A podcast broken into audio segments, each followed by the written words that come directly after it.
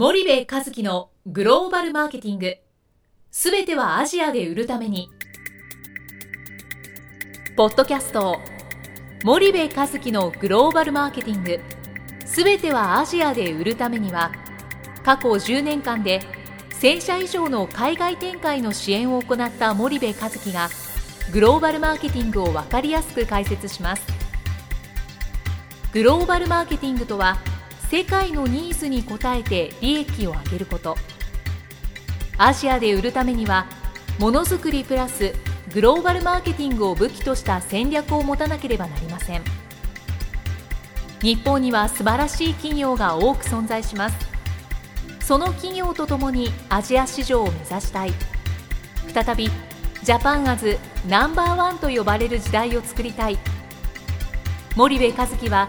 そんな思いを持ちながらこの番組を皆様にお届けいたします。こんにちはナビゲーターの東忠夫です。こんにちは、えー、森部和樹です。それでは森部さんあの女皇頭さんをお迎えしてはい。第2回目になりますけども、今回は、えあの引き続き中国市場戦略研究所の徐光東代表に来ていただいております。徐さんよろしくお願いいたします。はい、お願いしますえっ、と徐さん前回まああの中国ビジネスまあどうですかと政治がうにゅうにゅしている中、はい。どんな状況でしょうかというお話、あのさせていただいたんですけど、まあ引き続きあのそんなところのお話をこうしていければなと思ってるんですが、まあ前回その徐さんの会社のその中国法人の方があの非常に大きくて、ええ。中国の現地の法人からお仕事いただいていると、はい。でそんな中でこう多くの企業がチャイナプラスワンとかその中国からのシフトみたいな流れがある中、やっぱりやれてる会社っていうのはそのそんなことは全然気にせず中国のビジネスをひたすら継続成長させていくような、そんな動きを取られてるはい。状況なんえですかね。えそうですそうです。まあ実はね、まあ、あのこれ昨日私の、えー大学の後輩が東京に来ましてね、その人は上海で某日系の化粧品の会社の社長をやってるんですよね、昔日本で一時期一緒に有名だった化粧品なんですが、今実は上海では20億ぐらい売れていて日本国内は10億しかないですよね、まああのーまあ、完全に逆転しているんですよね、うんそれはその昔からあるようなその老舗系の化粧品というよりかはそのななんだろうベンチャー的な化粧品会社まあそうですね、まあ割と一時日本で有名だった、まあ、中堅企業ですよね、銀座あたりのね、有名なあのブランドですけどね、最近日本では見あの見かけなくなってしまったんだけど、うんあの実はね、話を聞くととても面白いんですけど、中国は例の CFDA で、これは化粧品が、ね、向こうで販売すると、国のあの許可を取らなきゃいけないね、あれはもう完全に国家権力ですから、はい。まあ、あのサンプルが古くてね、日本の最新のものがなかなか中で売れないね、だから9年ぐらい前のバージョンなんですよ、なのにね、中国での売り上げが日本の2倍ぐらいもありますよね、えーでおおあのお店を構えていないので、完全に実はカタログ販売ですよね、だからあの僕らが普段気づかないだけなんで、実はもう中国でそれなりに売れてる会社、結構いるんですよね。なるほど。まあ日本の場合だったらもう中国企業にですよね。そうですよね、ただ、まあ、そうはなっていないところはまた、ね、いろんな日本の会社のジレンマね、もう一歩踏み込んでできないっていう会社、まだまだ多いですよね。えだからなんかあのやっぱしっかりやれてる戦略があるような会社さんの現地の駐在員の方はその全然そんなことは気にしてなくてああそうです向こうに駐在している日本人は全然、ええまあ、それも同じ昨日あったあの自分の後輩なんですけどね。彼の元上司とかねもう日本のそうそうたるもう会社の名前言えば皆さん分かるような立派な大企業なんだけどもう日本人社長とか現地に駐在してたらね、数年経ったらあの日本に引き上げなさいと言ったら皆さんもう引き上げ拒否して中国でそのまま残って会社やってる日本人これも結構いるんですよね。やっぱり現場にいる日本人はこんな大きいマーケットこんなにチャンスがいっぱいあるのになんで本社がもう一歩踏み込んでやらないだろうとねそういうのあるよね県市に住んでるその感覚からね肌感覚で分かってるから。でそれがなかなか本社を説得できない、うん、だそういった意味で僕は、まあ、あの常々言ってますけどやっぱ社長自身が中国に行ってみないと分からないじゃないかと、うん、その辺はやっぱオーナーだから、まあ、ユニクロだとかね、まあ、いずれ多分今は中国の売り上げはまだ日本の大きなあの割を占めてませんけれども、まあ、いずれ彼らの狙いは、まあ、将来中国は倍ぐらいあってもおかしくないとねこういうことを考えてやってますから今急速に中国で拡大してますよね。うんなんかその私のお客さんでもその上海に出たんだけどもダメだと撤退だとかってあのおっしゃってるお客さんいらっしゃるんですけどその中国ってとてつもなく大きいじゃないですか、で結局なんか僕あの上海は上海国北京は北京国重慶は重慶国みたいにその見てて上海撤退するのは OK だと、うんうん。なんだけど撤退するからじゃあいきなり ASEAN 行くってゼロからまた全然間違ってる。ノウハウを収集しないといけないので、であればこの10年費やしてるんですよ、中国で、この上海で培ったノウハウがね、売り上げにはまだ貢献してないのかもしれないけど何かしらのノウハウは残ってるわけじゃないですか、であればその都市を変えてもう一回こう今までやみくもにやってきたその中国ビジネスをもう少し戦略的にやっていった方がいいんじゃないかっていう話をしてるんですけどもね、なんかその辺ってそうなんですで結局中国は EU 共同体ですよ、一つの国は国じゃないの、今おっしゃる通りね、あの全然地域が違ってたり、で僕らが実は今、他の日本の会社なかなか取れないデータね、例えば自分の競合だとかね、あのいあるいは中国人に商売任せてるんだけど、実はどういったところでどれぐらい売り上げがあるのかね、それを全部一通り調べると、でこういうのを調べるとすごい面白いですよ、でもう全然最初のおあの自分の予想とは違う、例えば、まあ、上海が一番売れるだろうと思ったら、全然違うんですよね、北の方で上海の倍ぐらい売り上げがあったりしてね、でそういうので、やっぱりほとんどの人は、例えばもう中国は危ないから、これから東南アジアに行こうぜみたいな、そういうことを言う人こそ、中国でしっかりあのあの足を踏み込んでね、ちゃんとやっていないから、ちょっとだけやってうまくいかないから、すぐやっぱりやめちゃおうかなと。うんで大体、まあ、我々もそうだけどね、私は日本に来て、まあ、これで、まあ、20年になりますけど、最初の4、5年はもう何もかも分かんないよね、僕はよく言うんだけど、あの日本こう街で歩きながら、日本人ってどんなところに住んでるんだろうと、まあ、今日もそうだけど、中にも覗いてみて、あのちょっと覗き見てもしてみたいよですよね、そういうのって、1年、2年だけじゃ分かんないですよ、あの生活を現地の消費者の、そうそうそう、あの消生活者感覚、消費者感覚ね、でこれで2、3年は、ね、うまくいかないってとても当たり前なんですよ。うん。あの自分の会社を作って組織を作って人を採用してね。でそれはまあ最初は大体失敗するんですよ、うん、ただあの3年ぐらいにやってだんだんだんだんあの要はこう感覚がついてきてだん。だんだんだん商売できるようになるんですよねこれが重要なんです。この期間がとても大事なんで。で皆さん23年でやって早く成果を出したいから焦りすぎていてね、うん、それが中国は要は日本と僕はいつも空間の感覚時間の感覚まるっきり違う、うん、昨日もあの、まあ、また昨日の後輩の話になっちゃうけど、彼と話をしててね、やっぱりこうあの中企業の,、あのボスのね中国で急成長する例えば今肌着の分野でも化粧品の分野でも、ほとんど今日本の倍ぐらいの会社とかマーケットも自体、まあ、倍ぐらいになってきたんですね、はいはい。中国人の社長の考え方日本人と違うんですよ全然、彼らはもっとあの先を見見てますので、あのすぐちっちゃなことですぐ、あの慌ててはしないと、うん。いうことなんですよね。だからそこは重要なんです。つまりおっしゃる上海がダメだったらひょっとしたら成り行きはうまくいくかもしれませんし、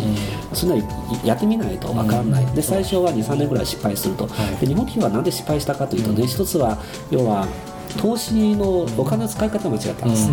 中国ね、社内で例えば1億とかね大きい場合10億引っ張ってきてねこれ中国やろうと、でこの10億は、ね、最初の13年間で方向が間違っちゃってドカンと使って、で全部お金がなくなってしまうから、でそうすると中国ができなくなっちゃうので、これが間違ってるんですよね、えーお金の使い方が間違いなければ、まあ大きな売り上げがなくても大きな損はしないように、まあ、あの少しね、まあ、誰人間で最初は少しは学費は払うからね、少しは間違ったりはするんだけどそこから少し学習して試行錯誤しながら新しい方向が見えてくるんですよ、うん。これをじっくりやってる日本の会社がね少ない。そうですよね、今だから調子がいい会社なんて過去を見てみるとやっぱ10年とか15年とか投資をずーっと辛抱強くし続けているじゃないですか、は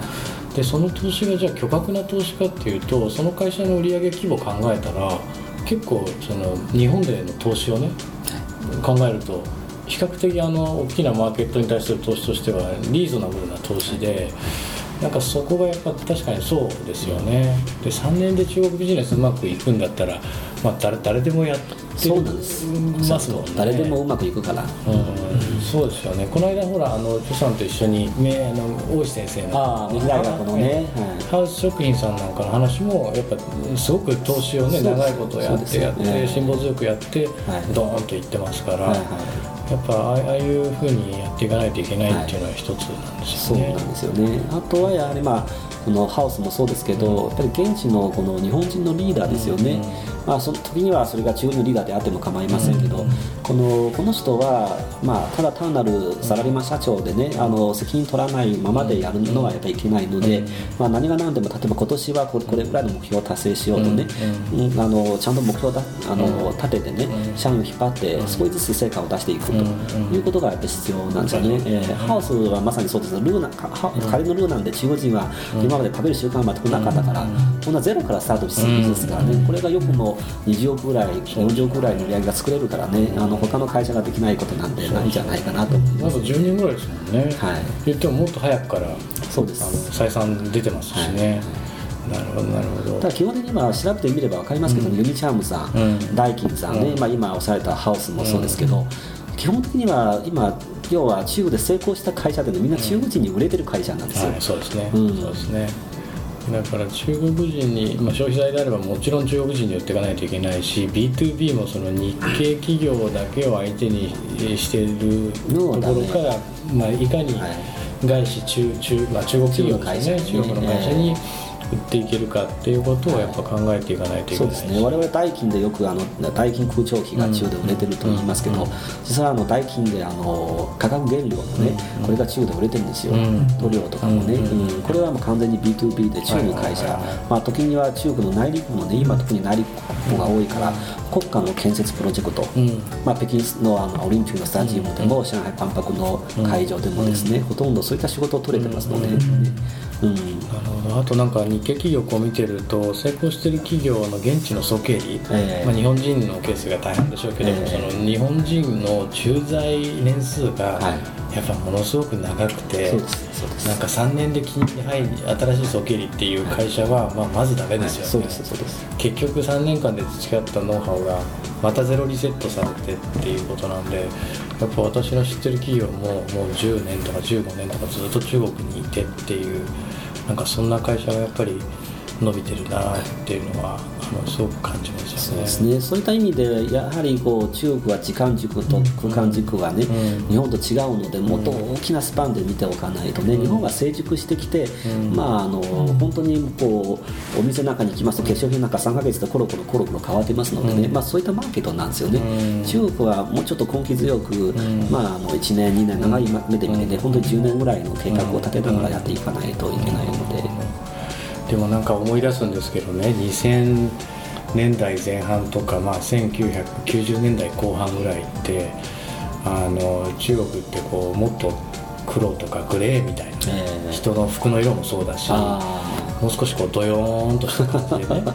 なんか生産拠点とか。ああそう世界の工場みたいな。そうそうそう。でしかもそのつい最近まだそうだったような気がするような、それがねこの10年ぐらいでねもう一気に変わってしまって、はい。で当時ね我々日本人はね中国の製品をね安かろう悪かろうってバカにしたわけですよ。あで日本の技術超えられるわけないと、はいそしたらもう家電白物を取られて黒物ももう取られてもうなんか何もかも中国製みたいになってきてるじゃないですか、でまあいろんな細かいことで技術の差っていうのは当然あるんでしょうけどもやっぱこれだけあのマーケットのその生産機能というものが拡大するっていうのは僕はすごいびっくりだし、もっと言うとあの黒とか灰色の服しか着てなくて自転車乗ってたんですよ。そうそうそう。みんなね。そうです。それがあんだけ高級車乗り回して、はい。今あの空港のデューティーフリー行っても中国人の女性がグッチのバッグ3つみたいな。そうですね。日本人は財布かキーホルダーみたいな、はい。なんかそんなはい。その格差がね、ええものすごい出てるじゃないですか、まあ、銀座ももううんだいぶ中国人で潤っていますけどもなんかこんな時代が来るんだなっていうのはねやっぱあの当時に比べるともう想像もできなくて、はいはいなんかすごくこうなんていうんですかね変わった、で次のじゃあ10年20年もっと僕は変わると思うんですよ、うんうんうん。だってまだまだ内陸にはね、うんうん。そのまだ貧しい人たちが、い。っぱいいるんです、うんはい。もう一旗あげてやろうって思ってるはい。山っ気のある人たちはたくさんいるわけじゃないですか、はい、北京、上海は1人当たりに GDP が1万ドル超えちゃってますよね、でも内陸でまだ3000ドルですよ、アフリカのレベルですからね、だからここで本当に中国ビジネスを緩めるなんていうことを日本企業は僕はすべきじゃなくて、もっと投資をしていく、はいで日中関係のそのどうのこうなんてあんまりそのそこが関係するようなビジネスの企業に成長させてからそこ心配しようっていうね、なんかそんなことはねすごく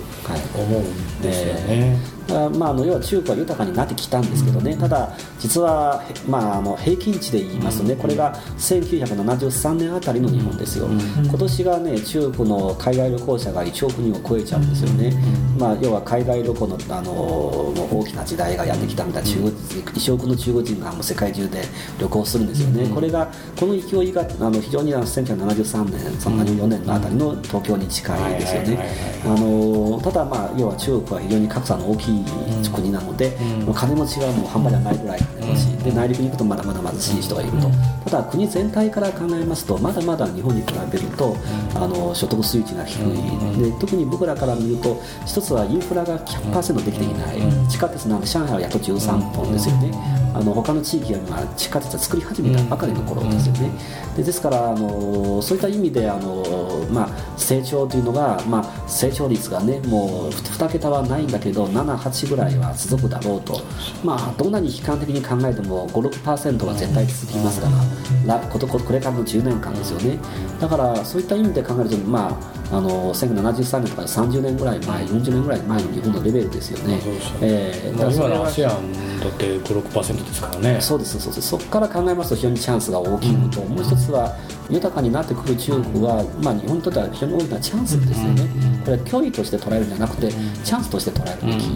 一つは、まあ、例えば確かにテレビとか冷蔵庫はもう中国人が日本のものを買わなくなっちゃうかもしれませんけど、一番大事なのは安全安心健康なんですよ、これが日本が中国に比べるとものすごいいい技術を持ってますのでこれだけで多分これから10年間ぐらい中国で食っていけるとは思いますのでね。そうですよね。冷蔵庫でなくても炊飯器はまだもう炊飯器これこそそれこそ美味しく炊けるからこれも安心安全、まあ、健康健康ですよね。空気水蒸気なんで中国はまだ1%ですよ。普及率が。そうですよね。えー今日も電話かかってきてあの空気清浄機中で売りたいから相談したいと言ってる会社がいますのでね。全然チャンスが大きいですよわかりました、ジョーさん。じゃあ今日もちょっと時間来てしまいましたので、はいまた引き続きどうぞよろしくお願いいたします。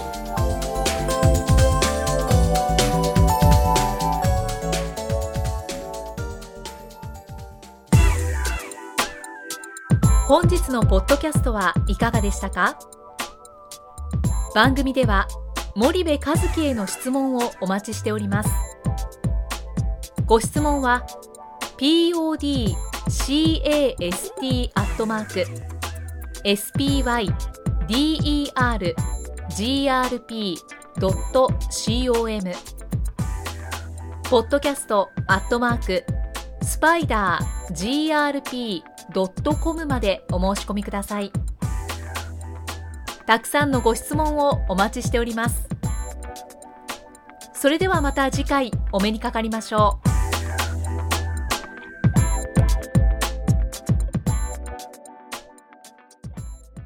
森部和樹のグローバルマーケティングこの番組はスパイダーグループの提供によりお送りしました。